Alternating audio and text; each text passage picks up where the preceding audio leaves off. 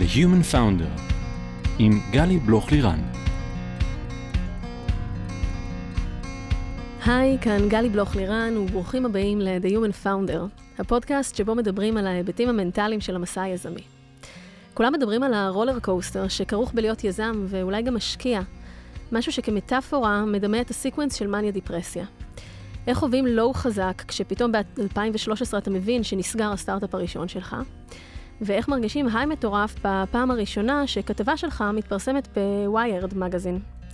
והמקום הזה, חוסר הוודאות הזה, הצורך לשמור על עצמנו כל הזמן ברמת ניהול עצמי גבוהה, אנרגיה גבוהה ועם חוסן מנטלי להתמודד עם הכל, זה ממש לא פשוט. בכל פרק אני אשוחח עם יזמים, משקיעים, יועצים, פסיכולוגים, במטרה לתת מקום ללייר הנוסף הזה שפחות מדברים אותו בקול רם, ההיבט המנטלי שמלווה את הדרך היזמית, וגם אשתף עצות וכלים שיסייעו לכם לייצר פוקוס, בהירות וחוסן מנטלי, כדי להיות יזמים מאוזנים שטוב להם. היום איתי כאן ליאור פרנקל. אהלן ליאור, ואיזה כיף שאתה פה. גם לי כיף. לך. אני, מבחינתי ההקדמה צריך לסיים אחריה. זהו. זה, זה הפואנטה. זה התכלס. זה הפואנטה. הנה, הגענו לפאנץ' ואפשר ללכת. תדאגו לעניין המנטלי, זהו. בדיוק, בדיוק. אני שמחה שאתה מבין את זה. כן. אבל אני צריכה לעשות פה פודקאסטים שלמים. למדתי בדרך הרקשה. ועדיין ממשיך. לעולם, לעולם. זה ever going. זה built in בתוכך. אז קודם כל, לפני שאני אציג את עצמך, אני אגיד שממש כיף לי שאתה פה. קודם כל, בתור פרו בכל התחום הזה.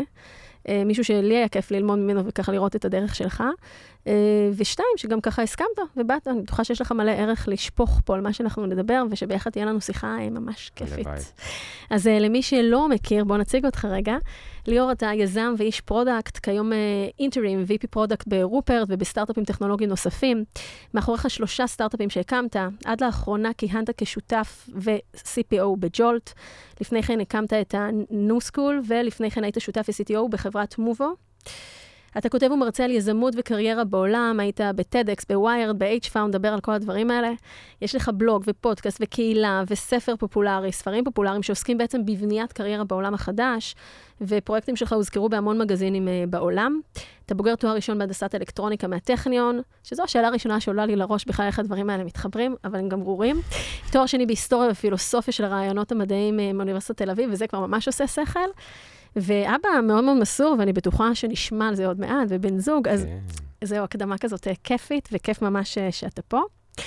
ואולי בא לי ככה להתחיל אה, לשאול אותך מאיזושהי נקודה, שאני מכירה את השם שלך כבר המון זמן, לאורך שנים, ואני חושבת שהיית בין החלוצים, יחסית, שהתחילו לדבר בכלל על כל מה שנקרא עולם העבודה החדש. כן. היום זה משהו שמאוד מאוד מדובר, ה-COVID עשה אקסלרציה מטורפת לכל העולם הזה, אבל אתה ככה התחלת לדבר על זה כבר מזמן, כבר לפני יותר מעשור, גרוסו מודו.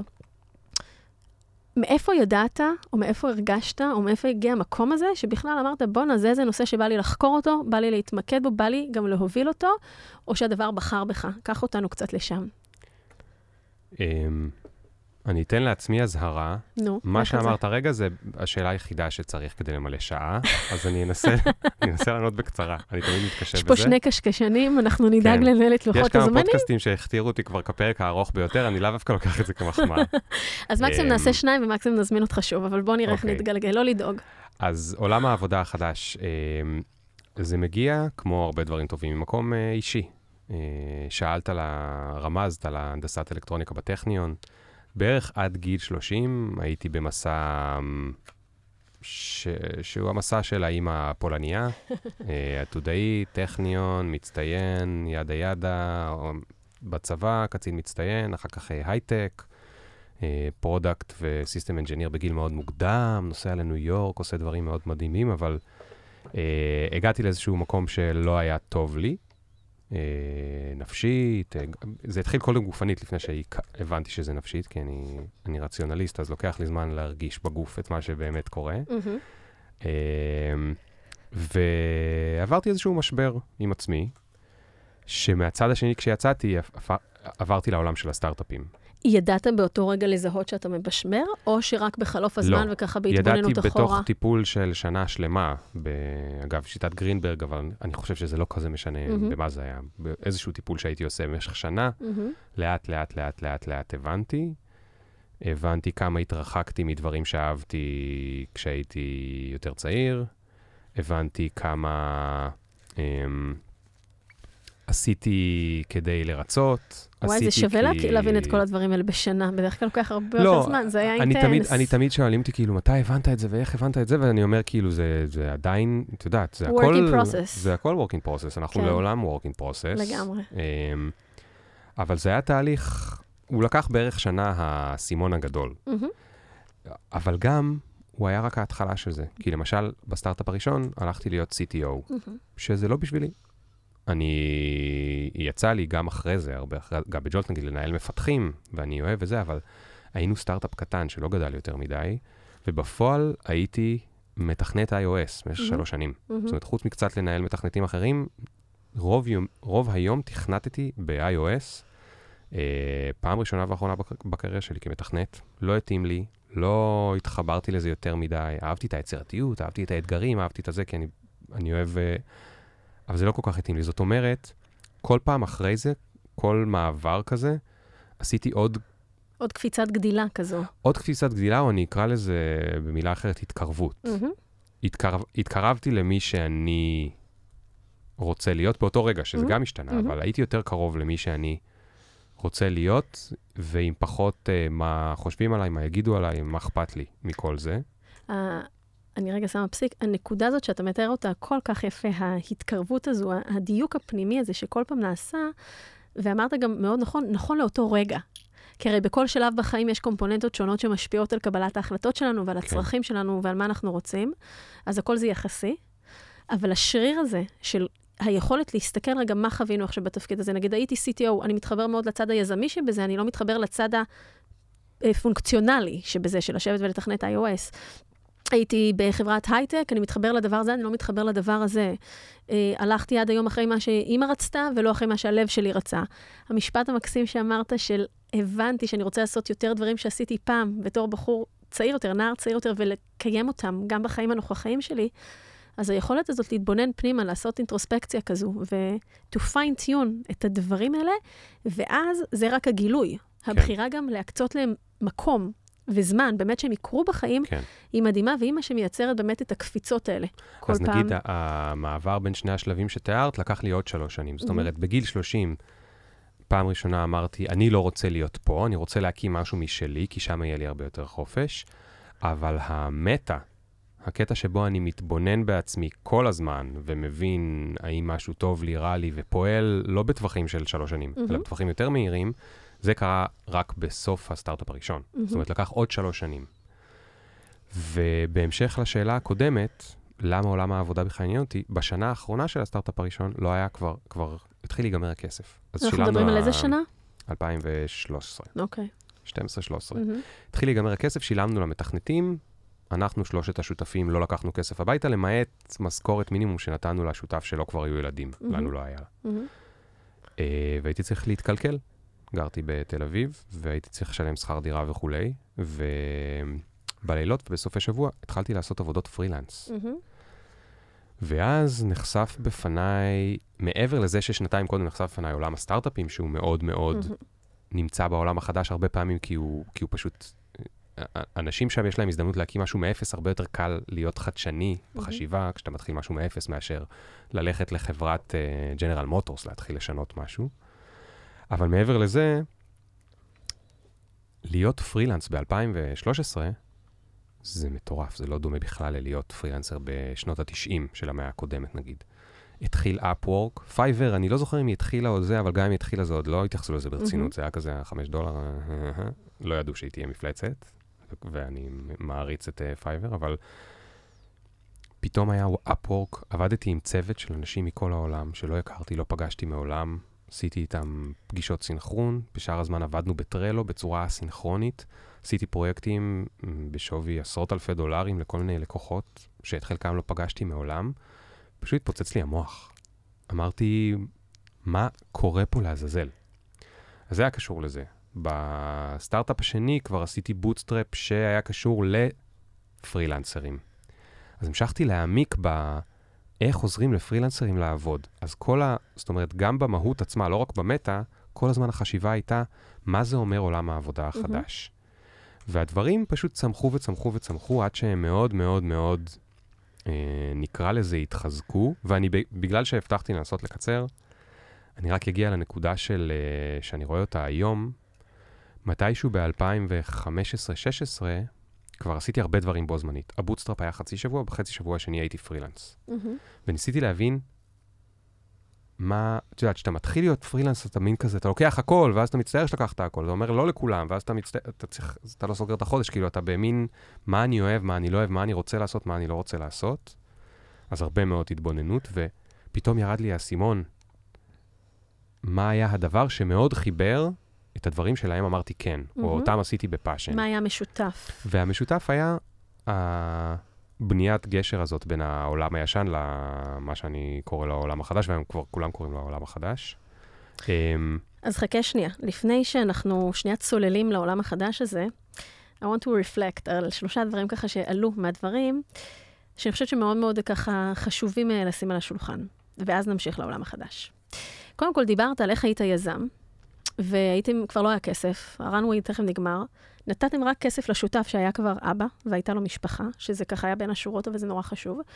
וזה העלה איזושהי סוגיה שאני רואה היום גם, קורית המון, רווחת מאוד מאוד, בקרב יזמים אה, בתחילת הדרך, שיוצאים למיזם שלהם, ויש להם חלומות נורא גדולים, והם רוצים לשנות את העולם ורוצים לעשות דברים, אבל הם לא מבינים לרגע והם לא מתבוננים לעומק מה המשמעות הפיננסית של הצעד הזה של להיות יזם. וזו אחת המראות הראשונות שאני שמה להם, שלפעמים לא, לא מבינים למה אני שואלת אותם כל מיני שאלות, ורגע להבין מה קורה בבית, ומה המצב הפיננסי, ומאיפה הם מגיעים, וכמה נגיד הייתה המשכורת קודם, ומה הציפיות שלהם עכשיו, וכמה זמן הם בכלל חושבים יהיה ה bootstrap הזה עד שהם יצליחו לגייס כסף. ולפעמים אני מורידה אותם לקרקע, כי הנקודה הזאת ש... אלא אם כן אתה בתקופות מסוימות, מיזם סייברי שיצא עכשיו מ-8200 וגייסת כסף עוד לפני שהקמת בכלל משהו, יש trade-off מאוד מאוד משמעותי בבחירה להיות יזם עם המצב הפיננסי. מהמ. ולדבר הזה יש השפעה מאוד מאוד מכרעת על אורח החיים, בין אם אנחנו הורים כבר, בין אם אנחנו רווקים, לא משנה, לכל אורחות החיים יש לזה השפעה משמעותית, והבחירה לצאת להיות יזם היא בהכרח בחירה כרגע לשים איזשהו stop על איזושהי רווחה אה, פיננסית, כלכלית בחיים, כן. וזה מחיר. מהמם. וזה חי- מחיר משמעותי שלאנשים מאוד מאוד קשה רגע להבין אותו ולהסתכל לו בעיניים. ו- ואני ממש מזמינה ככה את מי שמאזין וחושב לצאת לדרך היזמית, או אפילו בהתחלה ולא מבין רגע מה מציק לו שם, להתבונן רגע במקום הזה, ולנסות לשרטט איך החיים מסתדרים עם ה... רגע ההקרבה הזאת, עם המחיר הזה בצד, ואם זה עדיין נכון עבורי כרגע. כי מצד אחד נורא סקסי ומגניב להיות יזם, ומצד שני נורא נורא קשה להיות יזם. אז להסתכל נכוחה בדברים האלה, אני אפילו אומר שבשיחה שהייתה לי לא מזמן עם יזמים מאוד מאוד מאוד ותיקים, אה, פתאום עלה כמה הנושא הזה של הכסף, אה, כמו שאתה תיארת רגע, שנתתם למעשה לאותו אה, יזם שכבר היה אבא והיה היה לו צורך יותר גבוה בהכנסה כרגע, אז שיחה שהייתה להם בתחילת הדרך לפני איזה חמש שנים, שהם חילקו לא בצורה הוגנת, לדעתו של אחד מהפאונדרים, את המשאבים, כי הוא היה צריך יותר, והם לא ראו אותו באותו אופן. כמה הדבר הזה עדיין חי בתוכו היום, ואחרי חמש שנים זה פתאום יצא אל השולחן. כן. ולכן אני גם אומרת כמה חשוב לדבר את הדברים האלה, שקשורים להיבט הפיננסי, כי הוא אחרת הולך איתנו בפנים מאוד כן. מאוד מאוד, והוא גם יכול ללכת איתנו הרבה יותר רחוק, אפילו כשאנחנו עכשיו כבר חברה גדולה וב-growth, ויש אה, אסטרטגיה אם למכור אותה, אם לעשות הנפקה, האם להתמזג, האם אה, להמשיך לעשות scale-up, גם שם לפעמים אותם דברים קטנים שהיו קשורים לחרדות הכלכליות הראשונות שלנו, מהמם. יכולים לנהל, לשחק תפקיד. כן. אז איזושהי נקודה אחת על רגע, המחירים אז אני רק, הכספיים. אני, אני אגיב, אני לא אתן לך להתקדם. ברור, לך על זה. דבר ראשון, ה- יותר בתחילת הדרך, שהיו באים כל הזמן לשאול אותי, מה, עשית סטארט-אפ, גייסת כסף, איך אתה...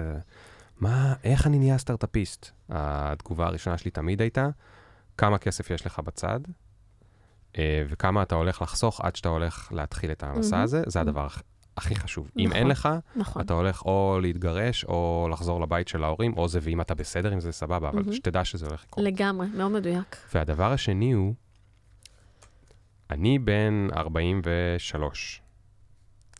היו לי לאורך הדרך כמה פעמים שהייתי צריך להגיד לעצמי, אמ, זו הבחירה שאני עושה. למשל, אין ברשותי דירה. מהמם. משהו ממש, מקום לא טוב להיות בו בשנת אה, 2022 בישראל. אין ברשותי דירה כי מעולם לא הייתי מוכן לקחת משכנתה, למרות שזו הייתה החלטה כלכלית נבונה, מהמם. כי המחיר של זה היה שאני לא יכול להיות יזם. מהמם. זאת אומרת, ידעתי שאם אני לוקח משכנתה, המיזם הבא לא יוצא לאור, הוא פשוט לא יוצא. כי לא יהיה לי את החודשיים, חצי שנה, שנה, עד שמגיעים למקום ההוא של שבו אתה... הבנדווית' הזה, שבו אתה יכול כן. איכשהו לא לשלם. זה מקסים שאתה אומר את זה, וזה נורא חשוב, כי אנחנו לא מדברים על כסף, באופן כללי, ואנחנו גם לא מדברים על כסף בהקשר של סטארט-אפים בתחילת הדרך, ולא כל האנשים באים מבית שיש גב כלכלי מאוד מאוד איתן, של לכו תעשו מה שאתם רוצים, הנה, כאילו, תנהלו פה את הדברים וכולי. לא, הרוב הם לא כאלה, וחייבים להבין לעומק את מחיר הבחירות האלה. עכשיו, וזו בחירה. מהמם. וזו בחירה, ויכול להיות שהיית יכול להיות בתוצאות אחרות, בקרבות אחרות, אבל זו הייתה הבחירה שלך באותו רגע, ואנחנו חייבים להבין את המחירים שלה. ואני מאוד שמחה שאתה באותו רגע. ובכל הרגעים אחרי. כן, כל פעם בחרת מחדש. כן. כל פעם בחרת מחדש, והיית מאוד attuned למה שאתה מרגיש בעצם מבפנים. ואני חושבת שעצם זה שאנחנו... ה- המסר שלי הוא בוא נהיה ערניים למקום הזה. להיות ערניים אליו, לא לטמון את הראש בחול. כן. אז אני שמחה שאתה ככה מחזיק באותה דעה. הדבר השני שככה התחלת לדבר, על שילוב העולמות בין אה, פרילנסרים ויזמים. קודם כל, פרילנסרים הם גם סוג של יזמים. לגמרי. האופן שבו הם מתנהלים וכולי. וכולי. בדיוק. יש שם אה, בטח הרבה מן היזמות, וכמובן שיש הבדלים, בעיקר במודלים העסקיים, שפה אתם מייצרים את ההכנסה, ופה מישהו אחר נותן לכם כסף, ואתם בעצם משחקים עם הכסף שלו. מהמם. משתדלים לשחק טוב, אבל יש דומות מאוד מאוד גדולה. ואני חושבת שיש פה אה, גם מקום רגע של אה, being humble. לפעמים, אה, לפעמים זה נכון דרך אגב לכל דבר, אבל לפעמים עם הכסף, עם פתאום המיליונים שהשקיעו בנו עכשיו כסטארט-אפ, עולה לנו קצת דברים לראש, כי זה לכאורה רגע קל ומישהו נתן לנו כסף. ונורא חשוב לי להגיד שברגעים האלה, אל תתבלבלו ואל תשכחו את כל המעגל תמיכה מסביב, שזה של אותם פרילנסרים מדהימים שיכולים להיות מפתחים ומעצבים ואנשי תוכן ו-you name it, כאילו יש הכל מהכל, ולהסתכל עליהם בצורה מאוד מאוד שוויונית, באופן שהם עובדים קשה באותה מידה, הם מנהלים את עצמם, יש שם מורכבויות כן. לא פחות גדולות, כן. ואני חושבת שחלק מההבנה של הדבר הזה מאוד מתחבר היום לעולם העבודה החדש, שלאט לאט אנשים יותר רוצים לייצר לעצמם פורטפוליו של עיסוקים ודברים, ולהיות סוג של פרילנסרים או מנהלי פרויקטים בכל מיני כן. דברים, ופחות להיות שייכים, במרכאות, אה, לאיזשהו ארגון אחד. והדברים היום ככה מאוד מאוד אה, מתחברים. אני רוצה להגיד לך שאני מעריץ בעלי עסקים יותר מיזמים אה, סטארט-אפיסטים שהצליחו. כאילו, לא רוצה לפגוע באף אחד, כי אני יודע מי הקהל של הפודקאסט הזה, אבל אה, אנשים מדהימים עשו סטארט-אפים מדהימים, אבל בעלי עסקים שאו הביאו גרוש לגרוש, או לקחו הלוואה של 300 אלף אה, שקל או דולר מהבנק בשביל העסק שלהם, הם הרבה יותר מרשימים אותי ממישהו שבזכות, אה, גם הרבה בזכות כריזמה, או 8200, או כל מיני דברים כאלה, קיבל אה, 30 מיליון אה, לשחק בו, אז אני, שוב, אני רוב הזמן הייתי בצד הזה, אז אני לא רוצה...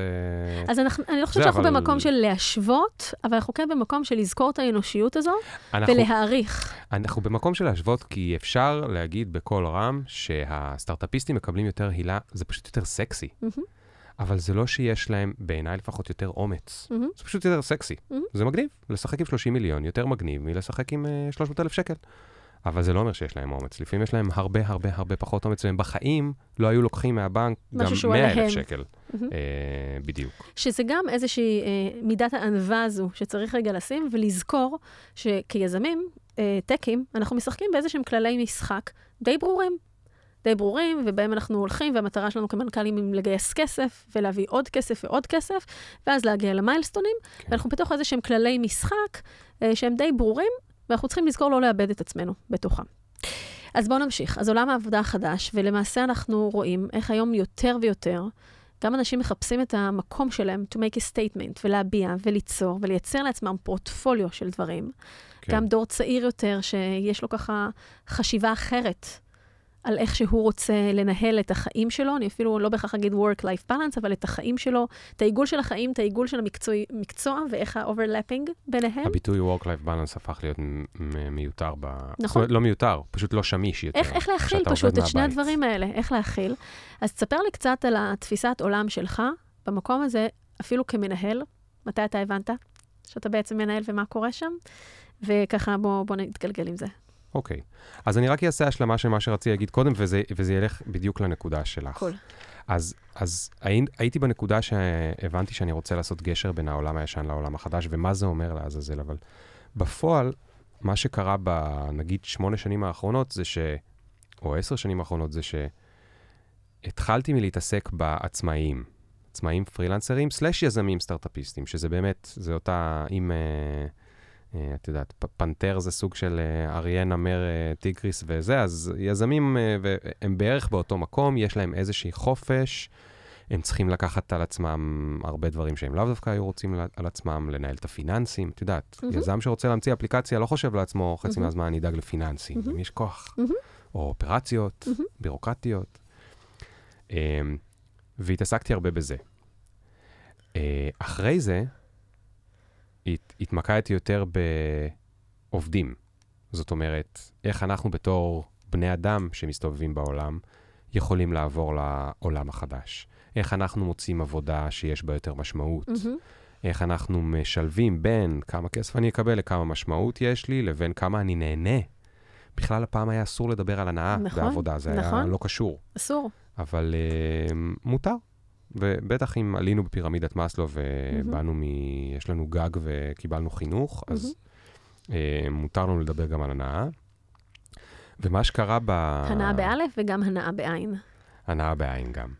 ו- ומה שקרה בשנים האחרונות, בייחוד בג'ולט, שבה יצא לי לנהל בכל מיני קונפיגורציות, זה שהתחיל מאוד לעניין אותי גם הנושא של הניהול בעולם החדש. זאת אומרת, איך המנהלים, מה זה אומר לנהל בעולם החדש? קודם כל, מה זה אומר, אם אני טוען שהעובדים השתנו, מהמם, ושכדאי להם להשתנות, מהמם. מה זה אומר על הצד של המנהלים? כי כשאתה מנהל, או יזם, לא משנה, כשאתה מהמם. יזם אתה מנהל כנראה מנהלים, שמנהלים מנהלים, שמנהלים מהמם. מנהלים, אתה פתאום מתחיל להיכנס לדילמות מאוד מאוד קשות לגבי כמה לתת לעובדים שלך Work-Life Balance, כמה לתת להם אוטונומיה, כמה לתת להם משמעות לעומת לדאוג לכסף. כל אותם דברים שאני כל הזמן, באותו זמן שיש לי מיזמים, אני כותב עליהם ספרים, בלוגים, פודקאסטים וזה, של שזה מה שעושה לנו טוב בחיים. מהמם. ואז אתה נמצא בצד השני ואתה, יש לך את הקונפליקט האמיתי. פתאום אתה צריך לקיים את זה, כן. לא רק לכתוב על כן, זה אתה ספר או צריך, בלוג, אה, אתה צריך to walk the talk ולעשות את זה בעצמך. בדיוק. ואתה צריך, איך, איך יוצרים עולם שבו כל הצדדים מקבלים את מה שהם רוצים, ועדיין החברה מצליחה ומשגשגת. מהמם. זה בסוף ה- ה- ה- ה- ה- האתגר הגדול. נשאלת פה, ישר עולה לראש השאלה שאנחנו תכף נדון בה, ויש לנו את התשובות כאלה ואחרות עליה. האם באמת יכול להיות מצב כזה שכולם מקבלים את מה שהם רוצים? כן. האם, האם, אה, פיזיקלית, האם דבר כזה באמת יכול להתקיים? נכון, נכון. והתשובה, אני חושבת שהיא הרבה יותר מורכבת מכן או לא. אני חושבת שזאת התשובה. כן. אז, אז פרופסור דן אריאלי, ראיינתי אותו לפרק בפודקאסט, והוא דיבר על מדד שהוא מנסה לקדם בארצות הברית, שנקרא מדד ההון האנושי, מהמם, ובו הוא, הוא, הוא אסף דאטה מעשרות אלפי נקודות אה, מידע מהמם. בארצות הברית, והוא כבר, הם כבר יודעים, זה כבר הם, זה כי הוא והרבה אנליסטים, הם יודעים להראות שחברות שמשקיעות הרבה מאוד בהון האנושי, מהמם, זאת אומרת, מן הסתם נותנות הרבה גם אה, אוטונומיה, מפתחות את העובדים שלהם וכולי, לאורך הרבה מאוד שנים הן פשוט משגשגות יותר מהמם. כלכלית. שזה, מדהים. לדעתי, חלק מהמהפכה. מהמם. כי המהפכה לא תצליח כי אתה עד שזה לא יהיה מחובר לכסף. בשטח. בדיוק. עד שזה לא יהיה מחובר לכסף, זה משפיע על ימשיכו. להסתובב אנשים שמתנהגים כמו מפקדים בצבא של שנות ה-70, מהמם, לתת בראש לאנשים, לכעוס עליהם בחדרי חדרים כשהם לא פשוט עושים את כל מה שביקשו מהם, כי הרי משלמים להם, אז למה שהם לא פשוט יעשו את כל מה שאמרו להם? אה, ואו, במקרה היותר גרוע, זה לא בחדרי חדרים, למרר את החיים לאנשים. אתה אומר את זה, וככה רצים לי מלא קולות בראש. obviously, אתה ואני באותו צד של החשיבה אה, של הדבר הזה, אבל לא כולם חושבים כמונו. והרבה פעמים יש את המקום הזה שכמנהל, ושנינו רואים המון מנהלים, אתה פתאום אה, אה, חצוי בין המקום הזה שמצד אחד, you need to deliver fast, והמשקיעים נורא נורא לוחצים עליך, ובסיטואציות הכי מורכבות, אנחנו רוצים עכשיו ככה, ותעשו ככה, ותעשו עכשיו year over year פי 100 כאילו לדברים האלה, והלחץ מאוד מאוד מאוד מאוד עולה, כן. ואתה כמנהל אומר, אוקיי, אני צריך לדלבר כלפי מעלה, לכל אחד יש בוס, נכון? ומצד שני, אתה אומר, רגע, אבל מה קורה פה? החברה עכשיו באיזה מוד ארגוני שונה, או כן. קרה פה עכשיו איזשהו אירוע. כן. או אני מרגיש שהבן אדם הזה עכשיו כבר קורס תחת העומס. ובעצם כמנהלים, שהם לכאורה, ממש אני אומרת לכאורה, יודעים הכל, והם כאילו מצופה מהם להוביל את הדבר הזה, בעצם מתמודדים עם אתגרים מאוד מאוד מאוד לא פשוטים של איך להכיל את זה. מהמם. והציפייה היא שתהיינה להם תשובות. והציפייה היא שהם ידעו איך לנווט את הדבר הזה. ואני חושבת שאחד הדברים שהכי חשוב לי שנגיד פה, שזה באמת משימה מאוד מאוד מאוד מורכבת, ולהיות מנהל בעולם החדש, אם נקרא לזה היום, כי גם, פ- גם, גם פעם דיברו על העולם החדש, זה באמת משימה מורכבת. מהמם. ובתפיסת העולם שלי, ותכף תגיד לי מה אתה חושב, רק אם אנחנו באמת יכול, נביא את האנושיות שלנו פנימה, את הערכים שלנו פנימה, ואת יכולת ההתבוננות שלנו, באמת בצורה אה, הוליסטית, מה קורה פה, ואיך בעיניי התשובה היא כל הזמן לייצר איזשהו איזון. עכשיו, האיזון הוא לא חייב להיות איזון של כל הזמן ככה או כל הזמן ככה, אלא משהו שהוא מאוזן ב-flow שלו, בגל שלו, שלאורך זמן, לפעמים היינו צריכים לתת יותר emphasize על העובד הזה, או לפעמים היינו צריכים לתת יותר emphasize על המשימה הארגונית הזאת, או לפעמים על התשתית הזאת, אבל לאורך זמן אנחנו יוצרים משהו שהוא, אה, חברה, as co- company, זה יצור נושם ודינמי.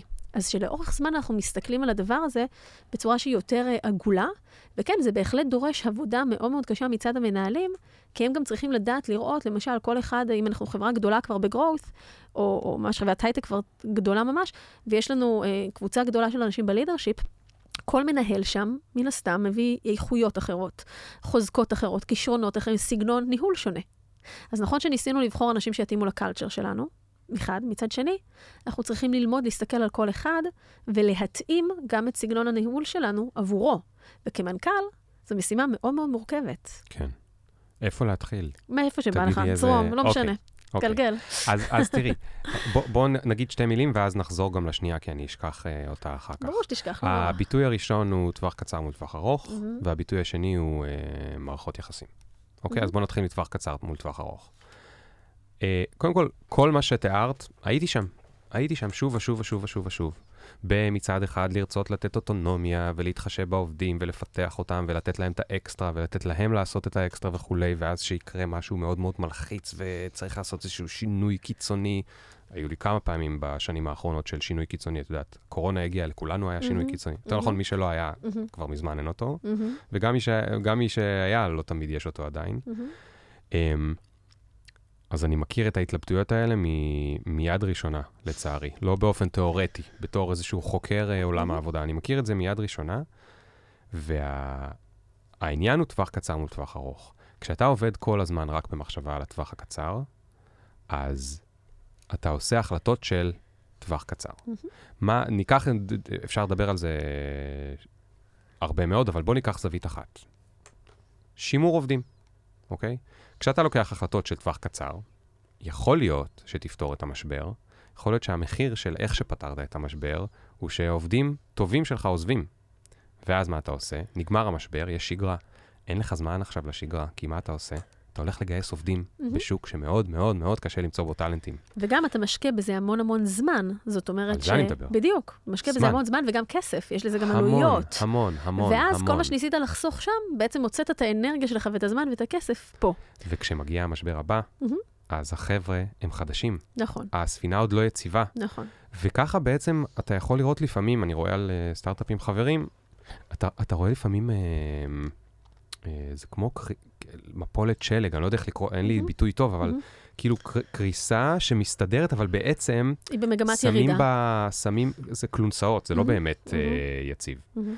זה דבר ש- אחד. שזה בקשר ישיר בעצם לנקודה של מערכות יחסים. נכון. ההסתכלות לטווח הארוך. נכון. אז מערכות יחסים זה משהו שלוקח זמן לבנות. אבל הדרך לבנות אותם היא גם לתת וגם לקבל. לא רק, אה, את יודעת, אפשר לקרוא לזה לקבל, אפשר לקרוא לזה לקחת. אז היא לא רק לקחת מעובדים, היא גם לתת להם. ומה שאני גיליתי, לא כזה גילוי גדול, כן? אבל מה, ש, מה שאני ראיתי הרבה פעמים זה שכשאתה נותן מספיק, מה שנקרא לזה בשגרה, מהמם. כשמגיע המשבר, מצב חירום פתאום. מגיע מצב חירום, כשמגיע שינוי ארגוני, מהמם. הם מוכנים להיות שם גם עכשיו, להוריד ב-equalizer את כל ה... מהמם. אוקיי, אז עכשיו אל תיתן לי אוטונומיה, אז עכשיו אל תפתח אותי, אז עכשיו זה... הם איתך. הם אומרים, אוקיי, עכשיו אנחנו בתקופה הזאת, אנחנו מורידים את כל הפינוקים או את כל הדברים ה- ה- שקשורים למשמעות ולפוטנציאל שלי ולפתח ורק לחשוב על עצמי וזה, כי אתה היית שם בשבילהם קודם. מהמם. וזה בדיוק העניין הזה של קודם לתת ואחר כך לבקש. אז אם אתה מלכתחילה רק מבקש, מבקש, מבקש, ברגע שיש משבר, מי שהוא טאלנט, הוא בורח, כי הוא לא בא לו. מהמם. או שהוא שם, אבל הוא באבטלה סמויה, זה לא עוזר. ודרך אגב, לדבר הזה יש גם נפקות מאוד מאוד אה, אה, אה, אמיתית, שכשאתה מראיין אה, מה יש למקצועות, לזה? משמעות. משמעות. אמרת? אבל אה, מה? אמרת מילה יפה נפקות, זו, בעברית. מילה משפטית כזאת, נפקות. אבל מה היא אומרת? משמעות, נגזרת, אוקיי. נגזרת אמיתית כאילו של הדבר הזה. זה יצא לי. את עורכת דין? במקצוע, בחיים לא התעסקתי בזה. אבל יש לי כמה פזילות כאלה מאז, יוצא לי לפעמים. לא משנה. אז המשמעות של הדבר הזה, למשל, שגם בראיונות עבודה, נגיד יש לי חברות סטארט-אפ, שתמיד כשהם מגייסים ל... אה, אה, תפקידים כאלה ואחרים, אחרי שהם סיימו את כל הקטע המקצועי, הם מגיעים אליי, להבין שיש culture fit ולראות את הדברים שהם לא רואים. ושם באמת אתה מאוד רואה את הדבר הזה, האם אנשים באים רק בגלל נגיד הקומפנפן או הכסף או הפרסטיג' או דבר כזה, או האם הם באים עם איזשהו passion וחיבור אמיתי לתוך מה שקורה, והאם בערכיות שלהם הם מתאימים למה שקורה. כי זה אינדיקטור מאוד מאוד משמעותי, בטח ובטח בסטארט-אפים, שהסירה כל הזמן מתנדנדת, זה לעולם לא flat water, זה תמיד תמיד כך או כך, ויש לך איזושהי, איזושהי יכולת לנבא מה יקרה שם בצורה מסוימת, בצורה לא עד הסוף, אבל בצורה מסוימת, איך אותם אנשים יתנהגו גם ברגעי משבר. וזה משהו מאוד מאוד חשוב, כי באמת, כשהמוטיבציות הן חיצוניות בעיקר, ללמה אנחנו רוצים לבוא, קרי כסף, או מסיבות מגניבות בחו"ל, או משרד מהמם, או לעבוד רק מהבית, או כל מיני כאלה, שזה דברים חשובים, אך לא רק. אז ברגע שהדברים מתערערים והמוטיבציות החיצוניות מתעיינות, אז המוטיבציה הפנימית שלא הייתה קיימת שם, היא לא נשארת. כן. הדברים האלה לא מחזיקים נאמנות. נכון, חשוב, נכון, חשוב מאוד ממש חשובה. להבין את זה.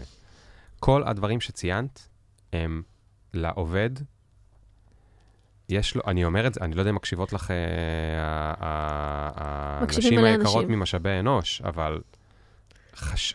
כי אני מניח גם שהן יודעות את זה, אבל אני אגיד את זה שוב.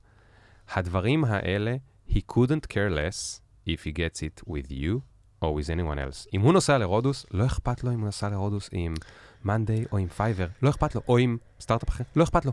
אם הוא היה במסיבה טובה, לא אכפת לו איפה. הדברים האלה הם חמודים, הם לא מייצרים נאמנות, הם לא מייצרים את העובד שאתה צריך במשבר הבא, שכמו שאמרת, אבל רגע, ליאור, זה קצת, זה כזה, זה ברור. זה ברור, ואנחנו קוראים, וגם הם עכשיו עם המשבר הנוכחי, כל הדברים האלה יורדים, ודברים מתגלים. אבל אני רוצה רגע לקחת אותך יותר עמוק. אתה כמנהל. כי הדברים האלה, למרות שאני מסכימה איתך, אין למרות, אני מסכימה איתך לחלוטין. תן לנו, תנסה רגע לשלוט ככה כמה דוגמאות, ממש מה-day to day שלך. איך אתה כמנהל, נאלצת פתאום להתמודד, ממש, עם כל מיני סיטואציות כאלה, לא משנה באיזה שלב של הקריירה שלך, אגנוסטי, מהמם. באמת עם דברים כאלה, שהיית צריך לקבל החלטה, נגיד, שהיא טווח קצר או טווח ארוך. כי מצד אחד זה דברים שפוגשים אותנו תמיד, נגיד, בגיוס ובפיטורים. אבל הטענה כן. שלי שזה גם פוגש אותנו ממש ביום-יום. לא, זה כל הזמן שם. כל הזמן נוכח. אז כל תן לנו כמה שם. דוגמאות פרקטיות, דוגמה- ומה פעל, איך פעלת שם, מה דוגמה- עשית. תכף, אני אזכר מה עשיתי, אבל אני זוכר קודם כל את הדוגמאות. את יודעת, זה יכול להיות אה, אה, מנהלת מוצר, מהמם, היא עובדת על איזשהו אה, מוצר חדש שנורא רצינו לעבוד עליו. מהמם. והיא עובדת עליו אה, היא שלושה חודשים, מכינה את המצגות, מכינה את הזה לכולם, היא תציג ל-VPs, היא, היא תשכנע את כולנו שכדאי לנו ללכת לזה, או מהמם. לא, לא משנה. מהמם. היא עושה את הבדיקת אה, תחרות ואת הבדיקת אה, אה, שוק ואת ה-pricing ואת הזה, והיא באה כאילו עם... ה- עכשיו, קרה משהו, ואני פתאום צריך אותה לשוטף. זאת אומרת, אני צריך שהיא עכשיו... מה זה קרה משהו? את כל נגיד, הפוקוס שלה תזיז עכשיו. כן, נגיד, התפטר הקולגה שלה, מהמם. ואמורה לעלות גרסה עוד שבועיים, מהמם. אז אני אצטרך אותה. מהמם. או, לקוח עכשיו צריך איזה משהו ספציפי, ואתה כן. רוצה לתת לו מענה. או הייתה תקופה, נגיד, כמו עכשיו, ויש פתאום קיצוצים, מהמם. והי, כל הפרויקטים העתידיים שחשבנו עליהם, לא. לא מזיזים אותם עכשיו. בהולד או ב... או בכלל מתעיינים. ביוניקורנים הטובים אה, שהם נמצאים פה סביב גוגל, אה, הת- נגנזים. נגנזו, הגנזו אותם להרבה שנים. כן. עכשיו, מה אני עושה איתה? היא בשיא של השיא של, ה... של הדבר הזה. אז, אז זה מה באמת אתה עושה? אז מה, סיטואציה מדהימה. ודרך אגב, היא כן. קורית מלא, בטח כל בסטארט-אפים, כל כל יום. הזמן. כל יום. מה אתה עושה שם? אתה המנהל של אותה מנהלת מוצר. אז עוד פעם, הפתרון קודם כל הוא שיש לי איתה מערכת יחסים טובה מלכתחילה. תמיד, תמיד פתרון במקום הוא הפתרון הכי בעייתי. הפתרונות הכי טובים הם כשאתה, יש לך יסודות מלפני זה. מהמם. אם אני נמצא איתה במערכת יחסים טובה, היא יודעת שאני רוצה לפתח אותה. מהמם. היא, ואני מוכיח את זה בזה שאני מקדיש חלק מזמנה לדברים שאת יודעת מה, הם לפעמים לא 100% מה שאנחנו צריכים, הם 80% מה שאנחנו מהמם. צריכים, ו-20% זה בשביל שהיא תתפתח. מהמם. היא נוגעת בצדדים שהיא אף פעם לא נגעה, אבל אני אתן לה עכשיו הזדמנות כדי שהיא, נגיד שהיא אף פעם, היא product manager טכנית, שאף פעם לא מתעסקת עם UX, אז עכשיו ניתן לה. לעשות משהו עם UX, מהמם. וכולי וכולי.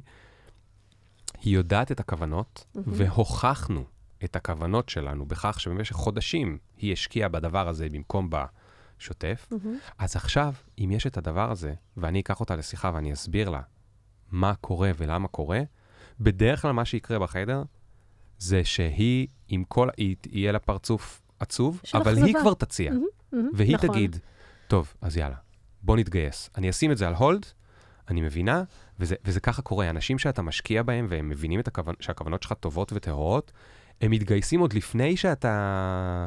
הם, עוד לפני שאתה זה, הם, הם מציעים אה, אה, זה. נפלא, זה ממש ממש נכון, ומה שעוד התחבא ככה בתוך הדברים שאמרת, שאותה נאמנות שלה יש אה, בכמה רמות. קודם כל, מהחוץ אל הפנים, לחברה, למחלקה, אליך, למנהל שלה, במערכת יחסים האישית שלכם, זו אותה נאמנות, הצד השני שלה זה בעצם כנות מאוד גדולה מצידך, כמנהל, כנות, שקיפות, אפשר לשים כן. שם כל מיני אה, מילים, שאתה בא ואתה לא מוכר לה בולשיט, אתה מדבר איתה בצורה מאוד מאוד ישירה, כנה ושקופה, כן. תשמעי, זה המצב, נורא לא בא לי לעשות את זה. אני מבין את האכזבה שלך, זה מה שנדרש כרגע. וגם כן. אני כמנהל, יש מלא דברים שאני עושה שלא בא לי אני לא רואה נכון, אבל כן. זה duty calls. ואז אתה מייצר engagement שהוא יותר גבוה ושהוא מאוד מאוד אנושי, ואז איזושהי חתירה חדשה משותפת לעבר המטרה הבאה. נכון, נכון.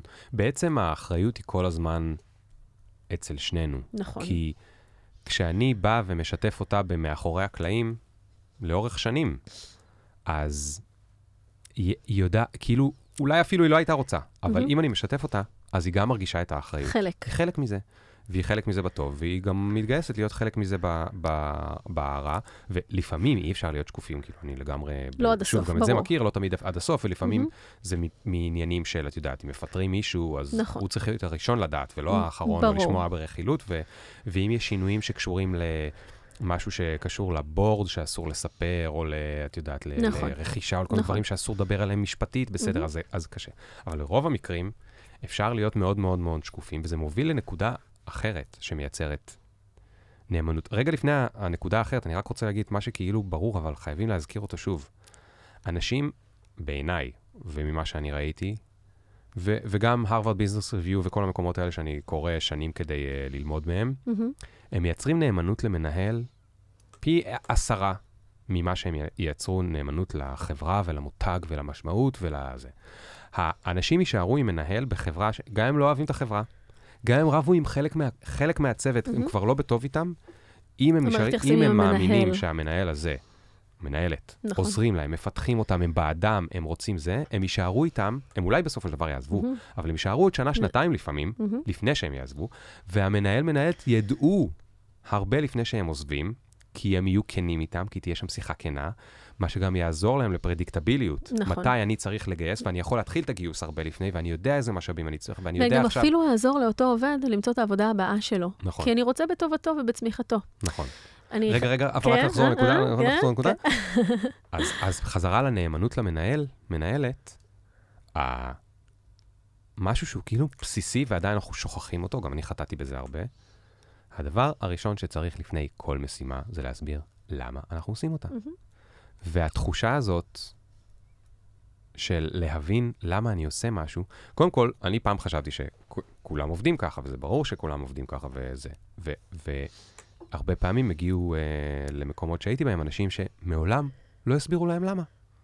לא מסבירים למה, כי אנחנו למדנו ניהול ממי שניהל אותנו, והם למדו ממי שניהל אותם. בסוף, כל, כל, הישראלים עוברים, רוב הישראלים עוברים קודם כל בצבא, איפה שהם מנהלים הם מפקדים, מפקדים, שזה משהו קצת שונה. משהו קצת שונה, בטח במסגרת ההיררכית ובאופן כן, וב... וגם בצבא, אגב, לא קוראים לזה בית ספר לניהול, קוראים לזה בית ספר למנהיגות. מנהיגות, אבל פיקוד. עדיין, כן, בקרבי אתה לא יכול ממש לתת אוטונומיה לפעמים, זה נכון. קצת יותר מסובך, ואתה לא יכול אה, לתת לבן אדם אה, להתפתח ולראות אם הוא רוצה להרוג מישהו בצורה אחרת, כי זה כן, יותר מסובך. אז, נכון. אז בלית ברירה אתה ככה, אבל זה זולג גם ללא קרביים, וזה זולג גם למפקדות, ויכול להיות שיש איזה חיל שניים וחצי שאולי בהם נחמד, אבל ברוב המקומות, שאף אחד לא אומר לך לעולם למה אתה עושה משהו, ובן וגם, אדם... ש, ש, בוא, בוא נדבר על זה שאם אנחנו הולכים בכלל יותר רחוק בהיסטוריה, האנושית, שכמו שאנחנו מכירים אותה היום, היא לא כזאת ארוכת שנים, על ה, אתה יודע, התפיסה שלנו כעם, על הזכות שלנו לחירות, כן. על מה שאנחנו עברנו, אז כל הדברים האלה בהיבטים הבין-דוריים, הם גם עוברים ומחלחלים, ולא סתם אנחנו, אם נסתכל על יום על המילניאלס, אל מול הדור של הסבא וסבתא שלנו, שהיו היו שורדי שואה. אז כבר יש שם פער גדול. נכון. אבל בין הדורות זה קצת, זה קטן, זה לאט, לאט, לאט, נכון. מתפתח ומשתנה נכון. וטיפה מתרחק. ו... ו... בקיצור, הדבר החשוב מאוד מאוד זה שכל הזמן האנשים מבינים למה. נכון. עכשיו, יש בזה, בוא נגיד את האמת עד הסוף. יש בזה גם חיסרון. נכון. כי הם אנשים חכמים, אחרת לא היית שוכר אותם. והם גם לא חייבים להסכים עם הלמה שלך. פתאום.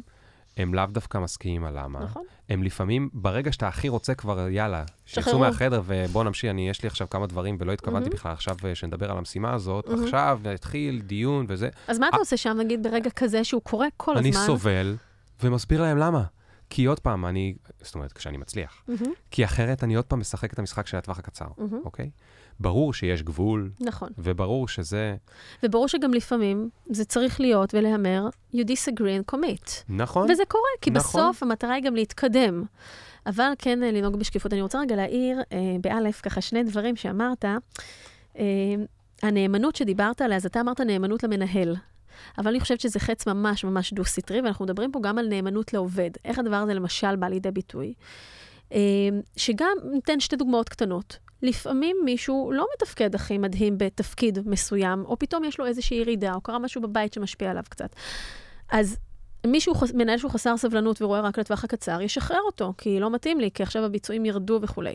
מנהל שמסתכל יותר לטווח הרחוק ומעריך את הנאמנות ההדדית הזאת, אז יהיה רגע קשוב, ויבין שאולי אותו עובד שנייה צריך space, או צריך זמן, או אולי צריך עזרה פיננסית אפילו מסוימת, כי יש עכשיו לחץ נורא גדול בבית, כי התגרשו, כי נולד ילד. כן. דוגמה אחת. דוגמה שנייה, פתאום עובד שהוא עובד מאוד מאוד חזק, מאוד טוב, בא לו לקחת עכשיו חודש חופש ולנסוע. וזה לא בהכרח מה שעולה בקנה אחד עם המטרות העסקיות של החברה, אבל מנהל שמסתכל על לונג טרם, ובאמת מעריך את העובד הזה, יכול להיות שהוא יאפשר, יגלה שם קצת יותר גמישות, ואם אותו עובד רצה לקחת חודשיים, אז הם יתפשרו בסוף נגיד על חודש כן. או חודש וקצת, כן.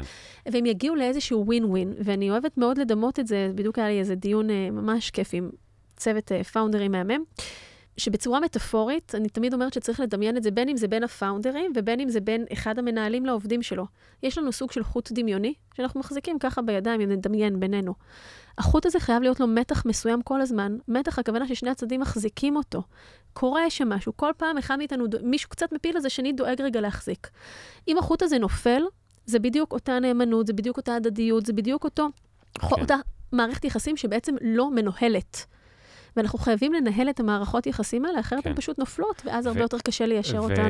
ואפרופו שקיפות וכנות, אני לא, כאילו, זה לא בא לי בטבעיות, מה שאני עכשיו מתאר. נכון. זה ממש לא בא לי בטבעיות. זה הגיע אליי עוד פעם, מלעשות את זה לא טוב.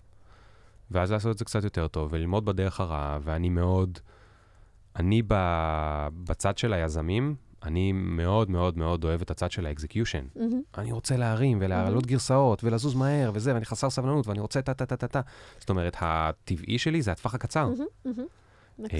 אמ, לשמחתי, היו לידי כל מיני אנשים שגם לימדו אותי ולמדתי מהם אה, הרבה. אחד מהם, אגב, אחד המנהלים המדהימים שיצא לי לעבוד איתו, אה, ואפילו לנהל אותו קצת מהזמן שזה כיף, כי גם למדתי ממנו איך מנהלים למעלה.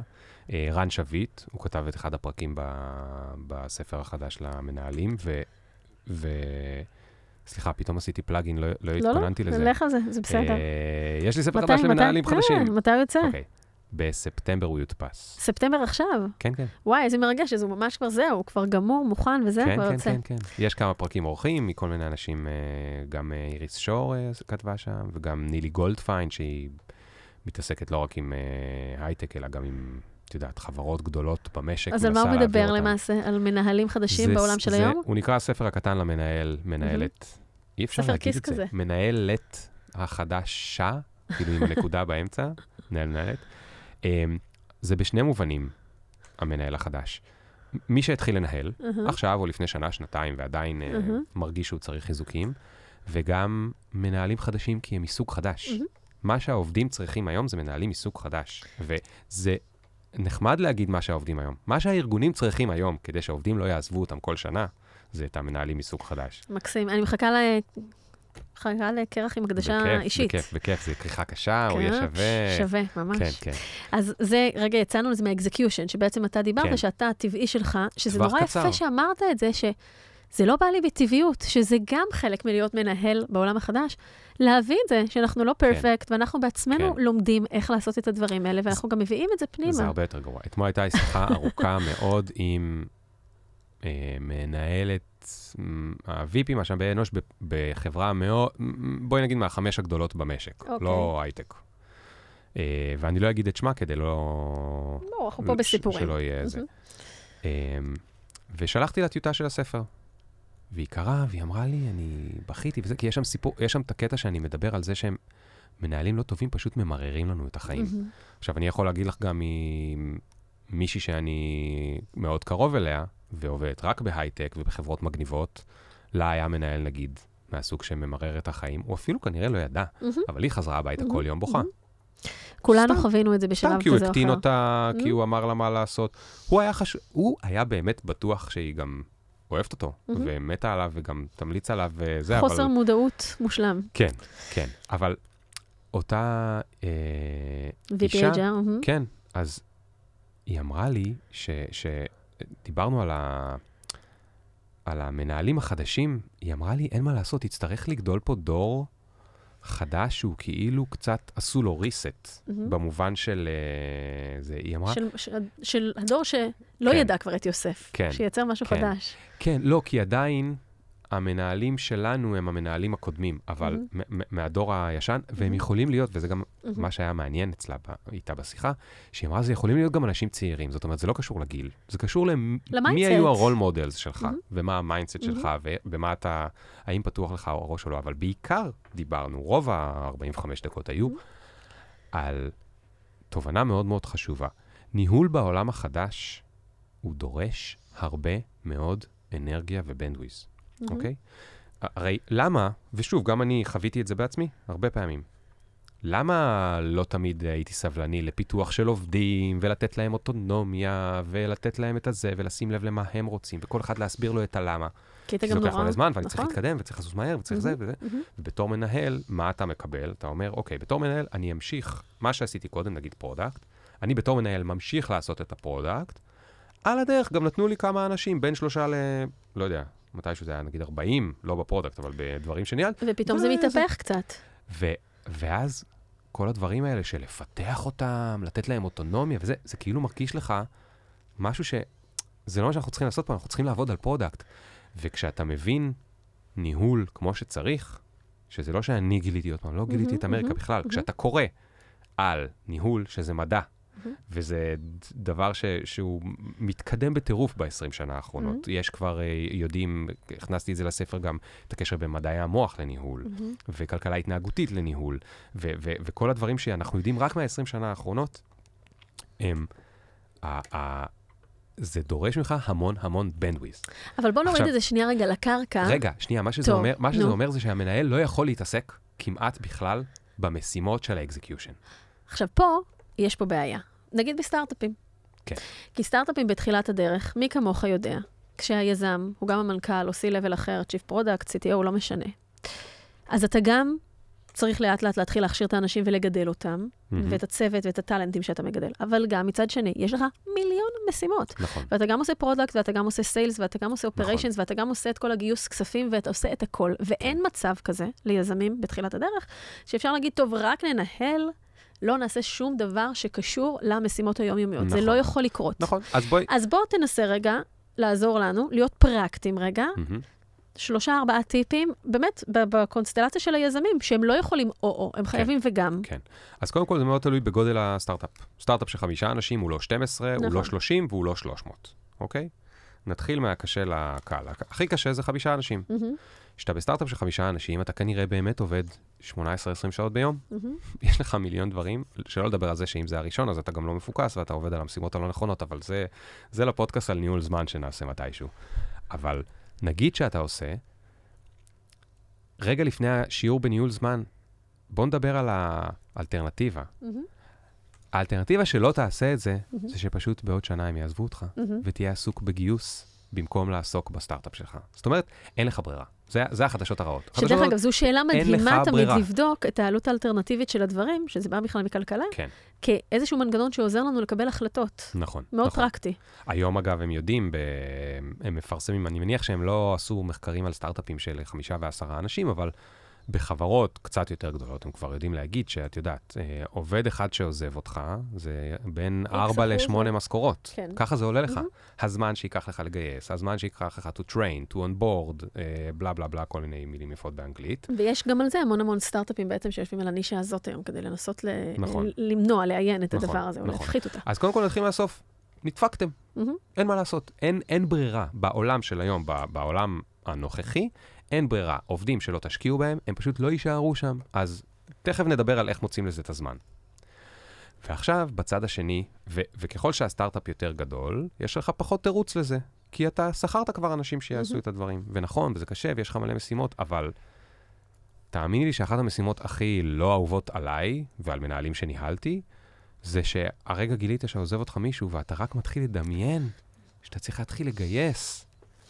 ונכון, עכשיו יש הרבה פיטורים ויש הרבה אנשים שזה, אבל עדיין, כישרונות תמיד יחסרו. אנשים שעושים את העבודה, אנשים שהם חרוצים, שעושים את העבודה, שלא נותנים לדברים ליפול בין הכיסאות, תמיד נכון. יש מעט. וזה מחזיר אותנו לנאמנות. הזו, שאפילו אם נגיד אחד העובדים אה, מעלה איזשהו צורך או משהו כזה, הרבה פעמים יהיה לנו נכון, כלכלית אני רגע מדברת על זה, לא רק רגשית, רגשית ברור, וניהולית ברור, אבל כלכלית, תכלסית, בשורת רווח, יהיה לנו יותר נכון רגע להתגמש עם כן. הצרכים של אותו עובד ולבוא לקראתו, בין אם זה קצת אה, חופש, ובין אם זה קצת אפילו העלאה במשכורת אם יש צרכים, או אה, אה, עזרה חיצונית מאיזשהו מנטור או coach או משהו כזה. כן. כי לאורך זמן הוא יחזיר לנו בעשרות מונים חזרה, והעלות האלטרנטיבית של הדבר זה ללכת עכשיו ולהביא מישהו או מישהי ולהכשיר אותם from scratch, נכון. גם ברמת האנרגיה וניהול הזמן וגם ברמת ה money האמיתי, היא הרבה הרבה נכון. הרבה יותר גדולה. וזה גם שינוי של mindset, שאני, פעם מישהו אמר לי את זה, אבל הוא לא הבין אותי נכון. אני אומרת, הכל בחיים זה טרייד אופים. אנחנו בוחרים במשהו, ובאותו רגע אנחנו בוחרים לא לבחור במשהו אחר. נכון. אפרופו שיחתנו על כסף, הנה זה חוזר עכשיו עוד פעם. זה הכל עניין של טרייד אופים. והשאלה גם בהסתכלות על כל עובד כזה, אם אני לא אשקיע, מה יקרה? אם אני לא אגדל אותו, מה יקרה? מה יקרה לחברה? מה יקרה באותה מחלקה? כן. וכל הזמן צריך לנהל את השיח הזה בצורה מאוד מאוד ערנית.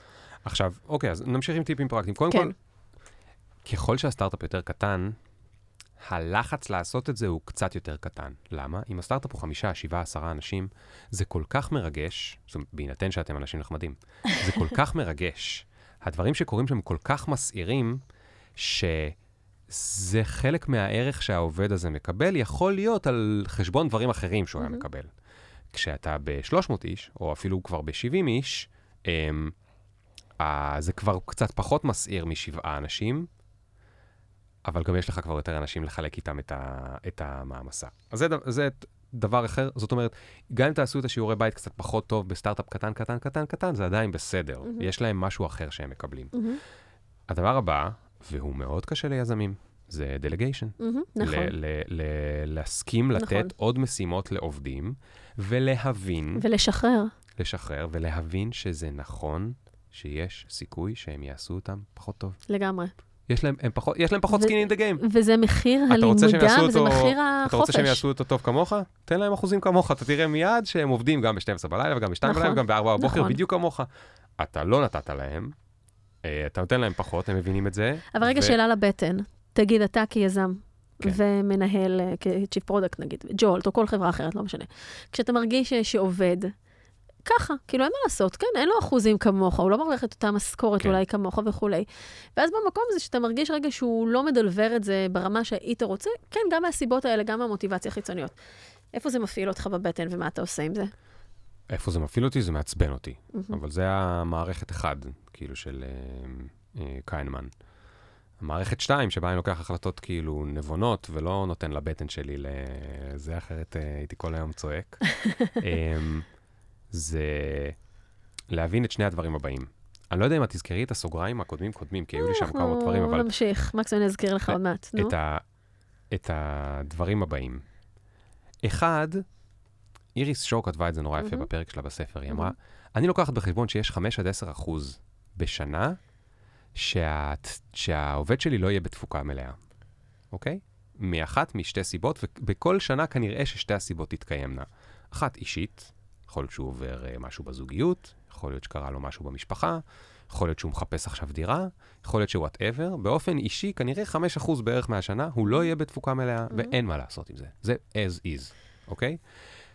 הסיבה השנייה היא אה, עניין מקצועי. מהמם. יכול להיות שהתחלף המנהל הישיר, יכול להיות שעזבה קולגה שהוא היה מאוד מחובר אליה, יכול להיות שהחברה עשתה פיבוט והפיבוט לא מהמם. בא לו טוב, מהמם. וזה דברים שעוד קשה להשפיע עליהם. אז קודם כל אנחנו שמים בצד את ה... מבחינה אנושית, אנחנו אומרים, יש איזושהי... לא, הם לא כולם יהיו בתפוקה מלאה 100% מהזמן. מגדרים למעשה את הסיכון הזה, מגדרים את הדבר הזה, כן. מבינים? לוקחים את זה בחשבון. נכון. אגב, גם אנחנו. גם אפילו ברור- כיזמים. ברור, לגמרי. אפילו כיזמים, למרות שאנחנו משלמים מחירים כדי להסתיר את נכון, זה, נכון, אפילו כיזמים, יש לנו לגמרי. אחוזים בשנה שאנחנו לא מתפקדים טוב. לגמרי. עכשיו, שמנו את ה-10-20 אחוז האלה בצד, ויש את שאר הזמן. כי יכול להיות שהכל טוב במשפחה ובזה, ויכול להיות שהכל טוב ב... ואין אין כאילו תירוץ. אז עכשיו מעניין לגלות למה. מהמם. חסר לו משהו. אז ה... דיברנו על מערכות יחסים, מערכת יחסים טובה זה כזאת שאני יודע מה מניע את העובד שלי. מהמם. ובאמת, בכל העובדים שהיו לי, ואת יודעת מה, כל הזמן אנחנו אומרים עובדים, אבל, זה גם את הקולגות, דרך אגב. גם זה כל קולגות, מי אבל- שבמערכות אבל- יחסים איתנו. אבל יצא לי לנהל גם עשרות אנשים ביזמויות אה, חברתיות שעשיתי. me ב- מזמן, ואחרי זה אנשי העולם החדש וכל מיני כאלה. שאתה מנהל מתנדבים, אני למדתי את זה בכלל מניהול מתנדבים. מהמם. מתנדבים לא חייבים לך כלום. יכולים מהמם. מחר בבוקר להתקשר, יא, סורי ליאור, וזה בסוף אני לא ממשיך. מהמם. והשקעת בהם, ו-you trained them וזה, ועכשיו אתה סומך עליהם לעשות משימות, והם פשוט יכולים להבריז לך בשנייה. אז איתם למדתי את השיעור הזה. הדבר הראשון שהיה מתקשר אליי ואומר, היי, אני רוצה להתנדב בקהילת בלה בלה. מהמם. הדבר הראשון שאני שואל אותו זה, בוא, אני רוצה לשמוע עוד עלייך, תספרי לי, מה את צריכה עכשיו בחיים? והיא אומרת, לא, לא, אני לא התכוונתי לבקש כסף ולא זה, ואמרתי לה, לא, לא, לא, אני צריך לדעת מה את צריכה עכשיו בחיים המקצועיים מהמם.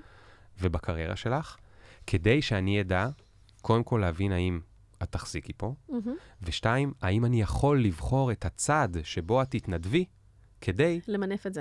שמנף את זה בשבילך. מהמם. את לא צריכה לעשות כאילו את רק רוצה לעשות כן. טוב. סבבה, את רוצה לעשות טוב, ברור, מעולה. אחרת לא היית נכון. מתנדבת. מעבר לזה, יש לך משהו שאת מחפשת, לגמרי. יש לך את את המקצוע הבא, את מהמם. רוצה להיכנס לתעשייה שלא היית בה, יש לגמרי. קשרים שאת רוצה לפתח, בואי פשוט תשימי את זה על השולחן, נכון, ובואי נבדוק איך תופרים את זה. אם אפשר, נכון. לא תמיד אפשר. נכון. וככה צריכים עובדים. ברגע שאתה יודע, שזה חוזר ל-give and take שדיברנו עליו קודם. כן, שכשאנחנו יודעים גם מה האחרים צריכים ומה אנחנו זקוקים, ואנחנו מקווננים ללנסות לעזור להם, גם כן. to achieve this.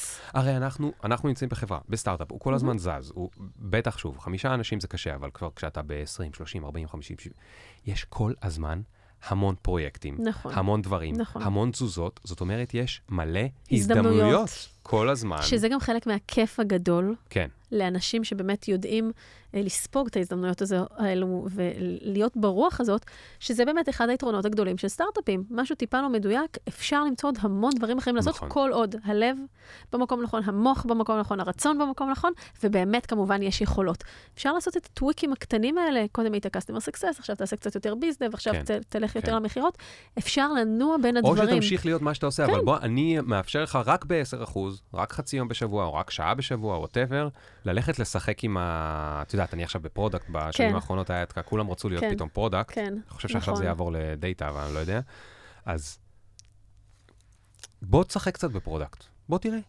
נחמד לך, לא נחמד לך, כן, וזה עשרה אחוז. מהזמן, חמישה אחוז מהזמן. נכון. בתור המנהל, באו אליי ואמרו לי, בוא תיתן להם איזושהי משימה, מהמם. מה- ממשהו שאתם, שהוא כן. פחות אה, שזה קריטי. מקסים, הטעימה הזאת.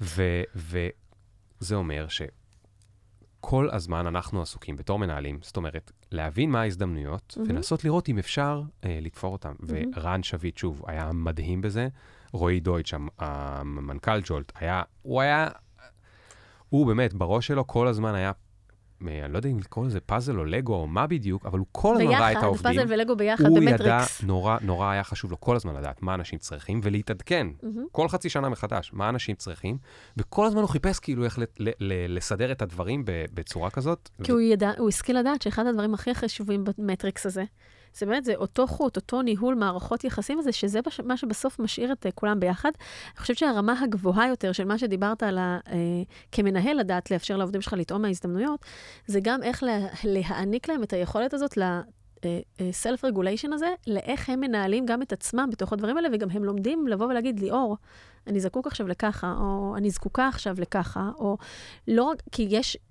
יש אנשים שקל להם לבוא, נכון. ושאתה תגיד, ו, ו, ויש אנשים שקשה להם, ושם יש עבודה נכון. גם לעזור להם בצמיחה האישית, נכון. לבוא וללמוד כי לבקש. לא, לא צריך בכלל לצפות מהם לבוא. אז עוד פעם, אם היית מדברת על הספר שלי מ-2017, אני שם דוחף אותם וצועק עליהם, הם לא יודעים שאתם רוצים משהו, לכו תגידו להם. מהמם. אבל למנהלים, אני אגיד, אל תצפו מהם. יכול להיות שיש לכם את העובדת הכי מדהימה. היא יודעת שהיא מדהימה, היא חרוצה, היא מצוינת, היא עושה עבודה טובה, היא יודעת את זה. היא מחכה שתקדמו אותה. מתי? מחר. למה? כי היא יודעת שיש איזשהו תפקיד שהיא הייתה רוצה.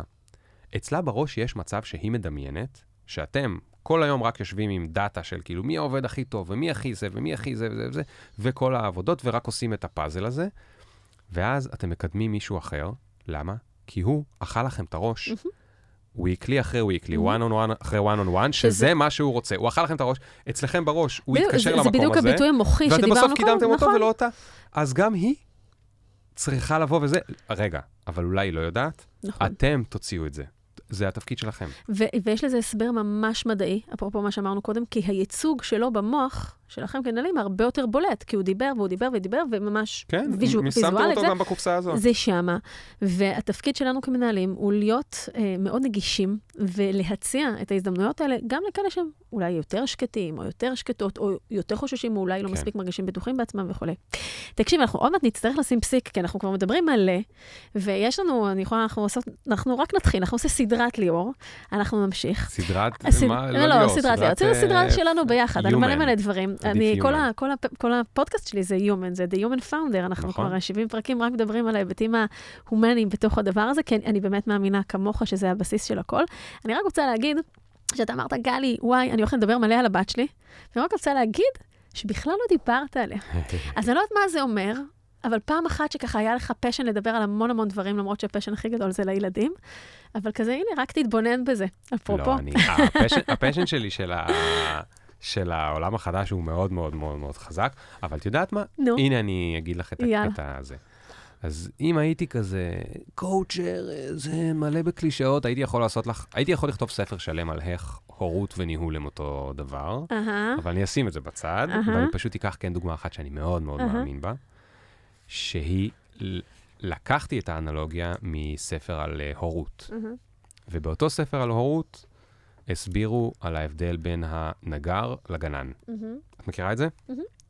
אז הנגר, הוא רוצה לעשות שולחן, נגיד השולחן הזה שאנחנו יושבים לידו, אז הוא מתכנן את זה, והוא עושה לו את השרטוטים וזה, ואז הוא מתחיל לעבוד על זה, והוא משייף, והוא מודד עם הסרגל, והכל בול נמצא במקום הנכון וזה, והוא שולט, ואם הוא לא, וכמה הוא שוקל וכמה הוא זה, ואם לא היה לו טוב אז הוא יוריד, ועם זה, והוא יחתוך ויסדר, וטה טה טה טה טה טה טה. הגנן לעומתו, הוא מכין את האדמה, הוא שם דשן, הוא דו- דואג שתהיה תאורה, שמש או תאורה אחרת, הוא משקה, אבל זהו. מה שיהיה, יהיה. אז, מל... אז מלמדים את זה בהורות, זאת אומרת, סוג אחד של הורות, כי אין, אף אחד לא בלע את החוכמה, גם בניהול. אבל בסוג אחד של הורות אומרים, תהיה פחות נגר, תהיה יותר גנן. אל תנסה לשלוט על הילד שלך שהוא יהיה בדיוק מה שהוא. הוא ילד, יש לו אופי, יש לו צרכים, יש לו את מי שהוא. אתה לא יכול לגרום לו להיות שולחן. תהיה גנן, אתה יכול לדאוג שיהיו לו תנאים טובים, תן לו חינוך שאתה יכול, תקנה לו ספרים קצת, ת, תדאג שיהיה לו אוכל, שהוא יאכל אה, בריא, או לפחות אה, לא רק אה, שוקולד, ותקווה לטוב ותראה מה יצמח שם. וזה בדיוק אותו דבר, אני חושב, עם מנהלים. המנהל של העולם הישן, הוא רוצה להיות נגר, הוא רוצה שהעבודה תהיה בדיוק איך שהוא רוצה, בדיוק בזה, זה מה שיש לו בראש, כל דבר שהוא ליד זה הוא לא אוהב. אם העובד שלו עבד נורא קשה, אבל עשה משהו שלא נראה כמו השולחן שהוא דמיין, הוא ייכנס בו, הוא ירד עליו, או בפניו, או בחדרי חדרים מאחורי הגב שלו, זה לא משנה, אבל אולי הוא יזרוק את השולחן שלו בכלל לפח. אנחנו צריכים להבין, לא צריכים להבין, צריכים להבין זה כאילו עוד פעם, סליחה, מהמם. לא בלעתי את האמת, אבל דעתי, אוקיי, האג'נדה שלי היא שמנהל טוב הוא כמו גנן טוב. זאת אומרת, אנחנו שמים את הדשן, אנחנו משקים, אנחנו נותנים להם תאורה, אבל הם עכשיו יגדלו, לפעמים העץ מהמם. שהם יגדלו, הוא לא בדיוק הפרויקט ש... אבל הוא לא אמר שזה פחות טוב. וזה רק מזכיר לי את הדבר הכי חשוב שקשור ל... דיברנו על זה קודם, על הדלגיישן. ה... ה... יכולת לתת לעובדים שלנו אוטונומיה, מהמם. אני אומר, קח את אותו זמן שאתה משקיע היום בלתקן את הפרויקטים שלהם, או לעשות את הפרויקטים עבורם, כי אתה לא סומך עליהם. במקום זה, תשקיע אותו באיך אני נותן להם אוטונומיה ואני training them מהמם. לעשות פרויקט טוב, אוקיי? פעם אחת, במקום זה תעשה את זה, בכל הפעמים הבאות הרווחת, כי אתה לא צריך לעשות את זה יותר. הם עושים את זה. גם קיבלו אוטונומיה וגם הורידו ממך משימות. זה חלום. אז, אז קודם כל זו אנלוגיה מקסימה, ואני מאוד מסכימה איתך, ודרך אגב, אני כן חושבת שיש קשר גדול בין אה, הורות וניהול, ולא צריך להיות אה, קלישה about it, אבל בהחלט יש המון דברים, דרך אגב, כי בסוף, וככה התחלנו את השיחה, זה הכל החיים. איך אנחנו מבינים איך אנחנו מערבים את הדברים הללו ביחד ולוקחים את הטוב מכל אחד מהעולמות. שתי הדוגמאות שנתת על הנגר והגנן קצת מדמות בעצם שני סוגי תהליכים, top down ו bottom up, ומה שהיה פעם יותר זה הרבה יותר top down, אני מגדיר את הדברים, נעשה לזה עכשיו נגזרות אחורה, נלך נבין מה הצעדים שצריך לעשות.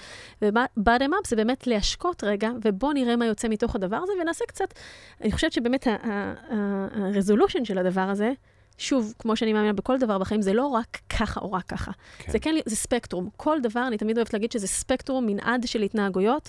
צד אחד זה פה, צד אחד זה פה, אז בהחלט הניהול בעולם החדש הוא יותר נוטה לצד של ה bottom up, אבל כמובן שגם הוא צריך את ההכוונה מדי פעם, את ה mentoring, כן. את ה training, את הקואוצ'ינג, את ההסתכלות רגע, את את ניסיון הדרך להביא פנימה, שזה טיפה הנגר שככה נכנס, אה, לגדר את, ה, לגדר את הגינה, בוא נגיד ככה. כן. קצת הנגר נכנס אגב, לתוך הגינון. למי שאוהב את הנושא הספציפי של אוטונומיה, או, או שהוא מנהל ויש לו דילמות בעולם של אוטונומיה, שזה מהמם. עולם מאוד מאוד מאוד מסובך. כאילו tricky. המשאבי האנוש, יאללה, תנו לכולם אוטונומיה, לא, זה- ואז המנהלים כאילו, נתתי להם אוטונומיה ועשו חרא של עבודה, מהמם, או מהמם. מאוד הם tricky. בכלל לא הבינו. יש ספר מדהים שנקרא The One Minute Manager, אבל יש מהמם. ספר עוד יותר מדהים, שהוא אחד מהספרי המשך של אותו בחור, שנקרא Leadership and the One Minute Manager. מהמם. הוא מדבר שם על איך לכל אחד מאיתנו, ולכל אחד מהעובדים שלנו, אה, נמצא באחד מארבעה שלבים, וזה לא נכון ל- רק למצב שלו בקריירה. כל אחד מהעובדים שלנו במשימה ספציפית נמצא מהמם. באחד מארבעה שלבים לגבי עד כמה הוא מכיר ויודע לעשות משימה כזאת ועד כמה הוא לא. ומאוד בקצרה, אני לא אעשה פה את כל הספר, ככל שהוא פחות יודע ופחות מכיר, יש פחות מקום לאוטונומיה, מהמם. ויותר לליווי ואפילו הדרכה, ואפילו כמעט להגיד לו בדיוק מה לעשות, וככל שהוא יותר, יש לו איזשהו ניסיון. והוא זה, צריך לשחרר. אה, עד למקום ארבע, שבו רק, כל מה שאתה עושה זה רק להסיר לו את החסמים, ואתה בעצם עובד נותן לו אצלו. lead away לגמרי. וזה, כל זה חוזר למערכת יחסים בין המנהל, הקולגות, בין המנהל לעובדים, בין העובד למנהל. כמה תקשורת יש שם, כמה הקשבה יש שם, כמה נאמנות וכבוד, באמת, קודם כל לאדם ששם. וכמו שאמרת, איך אנחנו רואים בעצם את האדם שמולנו או לידינו, אנחנו רוצים לגדל אותו, כדי שהוא יעזור לנו גם לגדל את הסטארט-אפ ולגדל אותנו כמנהלים. כן, זה give and take, שהוא, אם הוא עובד טוב, הוא מאוד הדדי, כן. אה, והוא וזה, נהדר. וזה מהצד של המנהל, זה לא רק גיב, זה השקעה. לגמרי, השקעה, זאת אומרת, היא לגמרי. מניבה פירות. לגמרי, לגמרי. וזה שינוי mindset שצריך לעזור להמון הם, מנהלים ויזמים, דרך אגב, גם למשקיעים בכל מיני הקשרים בהקשר הזה, לעשות אותו. תקשיב, יש לנו עוד מלא מלא על מה לדבר, אנחנו שני קשקשנים וזה מעניין, אנחנו פשוט נמשיך ונשים פסיק אה, לבינתיים. אה, איפה אפשר למצוא אותך ככה למי שרוצה לדבר, להתייעץ, לחלוק חוויות, לשמוע קצת על מה שיש לך להגיד? באינטרנט. בגוגל. הנה כאן, בגוגל. אני... אני נוכח, שם- אני קיים. אני מאוד חזק בלינקדאין לאחרונה. לאחרונה. התאהבתי בלינקדאין. גם על זה אתה יכול לדבר עם איריס. אה, אהלן, אירוס.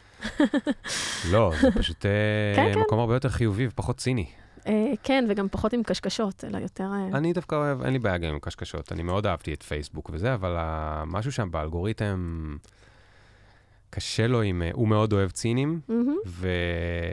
ואני, ככ- ככל שאני נעשה יותר מבוגר ויותר אבא, נשארת לי ציניות, כי אני אוהב צחוקים, אבל היא יורד, האחוז אני- יורד. אני חייבת להגיד יורד שממש, ויורד. ממש, ממש, ואני מאוד רגישה לציניות, אני לא אוהבת ציניות בכלל, אני גם לא מבינה אותה, אני גם חושבת שזה אחד הדברים הכי נוראים בניהול לאנשים, כי יש המון אנשים שלא מבינים ציניות ולא יודעים איך להתמודד עם זה.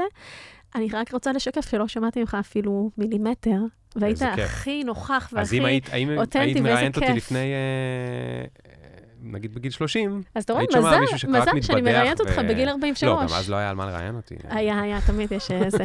אה, ליאורי, מה זה כיף שבאת, תודה רבה. גם לי היה כיף. למאזינים, אנחנו עושים פסיק עד לפרק הבא, ככה אני גם אומרת ליזמים שלי, מסשן לסשן. אם נהניתם, אני ממש אשמח שתפיצו את הפודקאסט ליזמים ומשקיעים שאתם מאמינים שיקבלו ממנו ערך. תודה לגוגל קמפוס, שמאפשרים לי להקליט כאן את כל התוכן החשוב הזה.